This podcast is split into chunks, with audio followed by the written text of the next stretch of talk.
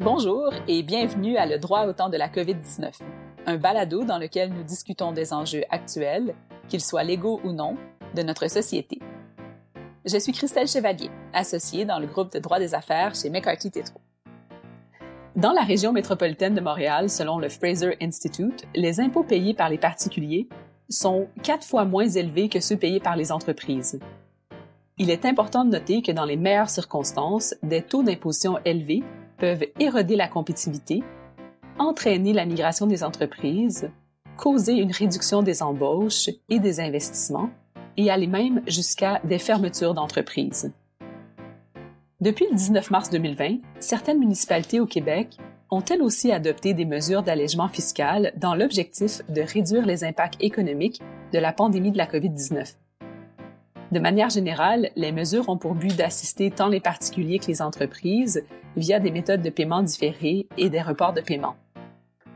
Pour discuter de solutions pratiques et concrètes sur la gestion des impôts fonciers au temps de la COVID, je suis accompagnée de Nicolas Cloutier, associé en fiscalité chez McCarthy Tétrault. Le droit au temps de la covid dix-neuf vous est présenté par McCarthy Tétrault. Ensemble, nous explorons le droit applicable et les politiques de réponse à une pandémie, et examinons comment les gouvernements, les organisations et les individus en gèrent les impacts et se montrent à la hauteur des circonstances. Cet épisode explore un sujet qui intéresse tout le monde, pas seulement les avocats. Et bien qu'il puisse contenir des informations juridiques, il ne fournit pas de conseils juridiques. Vous écoutez « Solutions pratiques pour les impôts fonciers ». Bonjour Nicolas. Bonjour Christelle. Nicolas, pourrais-tu nous donner un aperçu des récentes mesures qui ont été offertes par les villes en réponse à la covid dix-neuf? Je propose d'aborder deux sujets. D'une part, les reports des dates de paiement que tu as abordées, et d'autre part, l'absence de report des dates de contestation. À propos du report des dates de paiement des taxes foncières, les principales municipalités locales et villes du Québec accordent aux propriétaires fonciers certains reports de soixante ou de quatre-vingt-dix jours pour le paiement des impôts fonciers. Par exemple, à Montréal, on reporte la date normale du deux juin deux mille vingt au deux juillet. Par exemple, à Laval, les dates de paiement du dix-huit mars et du seize juin deux mille vingt ont été reportées au premier septembre deux mille vingt. Toutefois, il s'agit seulement de report. Il ne s'agit pas de renonciation aux montants qui devront être payés. À propos du report de la date de demande de révision des rôles fonciers, quelques commentaires. La date limite pour déposer une demande de révision est le trente avril de l'année qui suit l'entrée en vigueur du rôle. Donc, pour Montréal, un rôle vingt vingt vingt vingt-deux, une demande de révision d'une valeur au rôle doit donc être déposée le trente avril. Pour Québec, pour Longueuil, des rôles vingt dix-neuf vingt vingt et un, la demande devait être déposée l'année dernière, avant le trente avril. Les demandes de révision sont effectuées par un formulaire prescrit, un formulaire qui est transmis par la poste, accompagné du paiement. Ce n'est pas un exercice qui est très difficile à faire pour les propriétaires. En cette période de confinement, plusieurs ont demandé le report de la date du trente avril.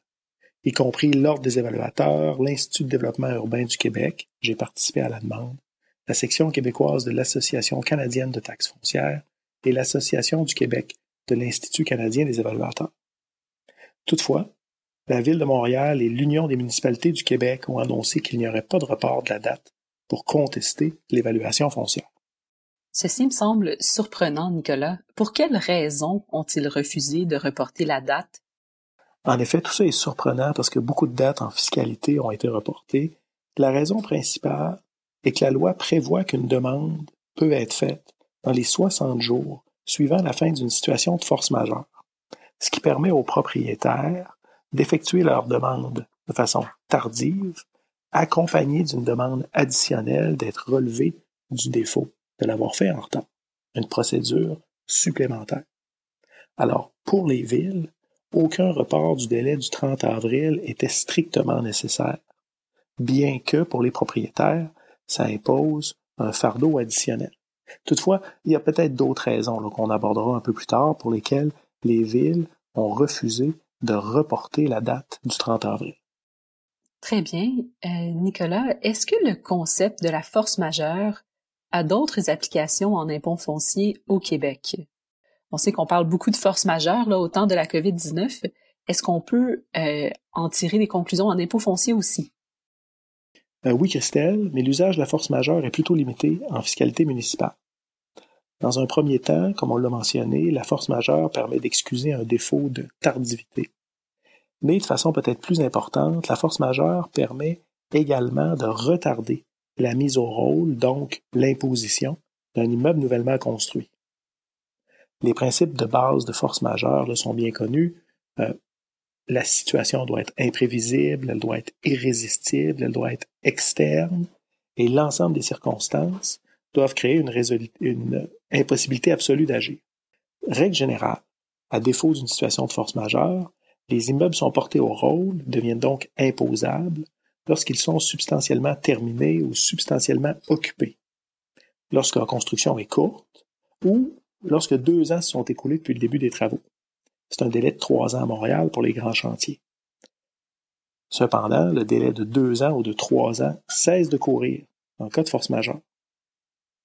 Dans les circonstances qui nous occupent, l'arrêt des chantiers imposés par les décrets, des difficultés d'approvisionnement en matériaux, la pénurie de main-d'œuvre, le ralentissement des travaux associés aux mesures de distanciation physique, toutes les autres circonstances qu'on connaît constitueraient vraisemblablement, ensemble ou séparément, une force majeure. Cette force majeure-là aura pour effet de retarder la mise au rôle des bâtiments après deux ou trois ans.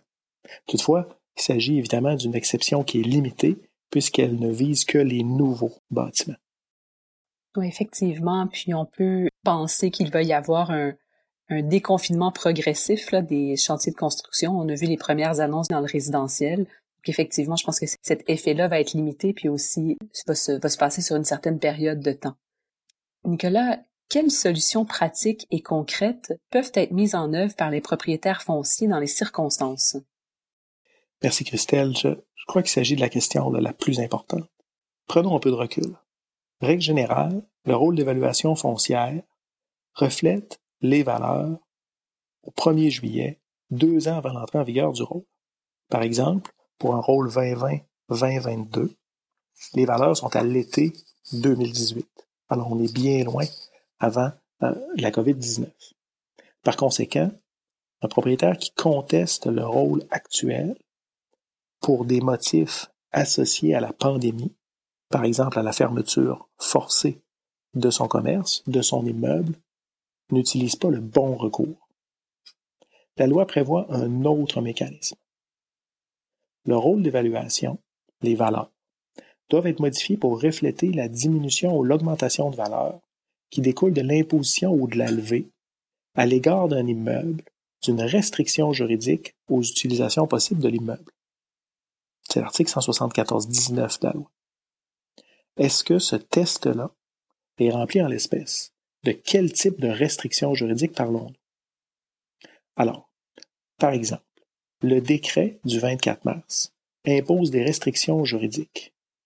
Le décret nous indique que toute activité effectuée en milieu de travail est suspendue, sauf à l'égard des milieux de travail où sont offerts les services prioritaires, et des opérations minimales requises pour assurer la reprise des activités des entreprises, l'exclusion des commerces.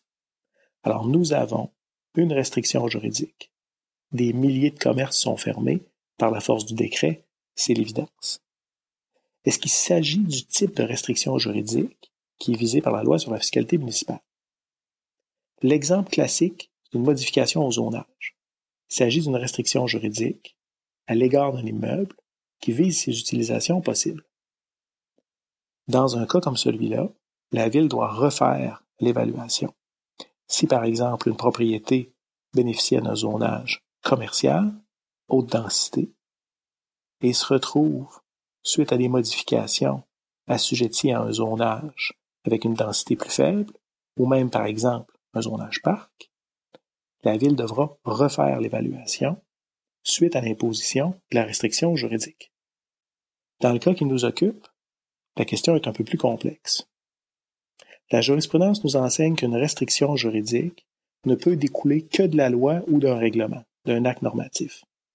Par les décrets, cette, cette condition est remplie. Il est également clair que la restriction doit viser un immeuble et ses utilisations possibles. Prime abord, les utilisations possibles des immeubles sont restreintes par le décret, par exemple dans le cas d'un cinéma. La condition est également remplie. Est-ce que les conditions juridiques, telles qu'imposées par le décret, visent les immeubles? C'est peut-être là le cœur de la question. Je propose que oui, puisque le lien entre les interdictions imposées par le décret et plusieurs types d'immeubles apparaît suffisamment étroit pour imposer l'obligation aux villes d'en refaire l'évaluation à la date de l'imposition de la restriction juridique et de la refaire ensuite à la date de la levée des restrictions imposées, par exemple, par les décrets. Hum, très intéressant, Nicolas. Comment est-ce qu'on peut utiliser cet article de la loi, l'article cent soixante-quatorze dix-neuf, en pratique? Alors, premièrement, il faut en faire la demande. Il y a un formulaire prescrit, c'est le formulaire de demande de révision, le formulaire qu'on utilise pour faire les demandes de révision habituelles. On doit y indiquer qu'il s'agit d'une demande de certificat. On doit y exposer aussi les motifs, les critères dont on vient de parler.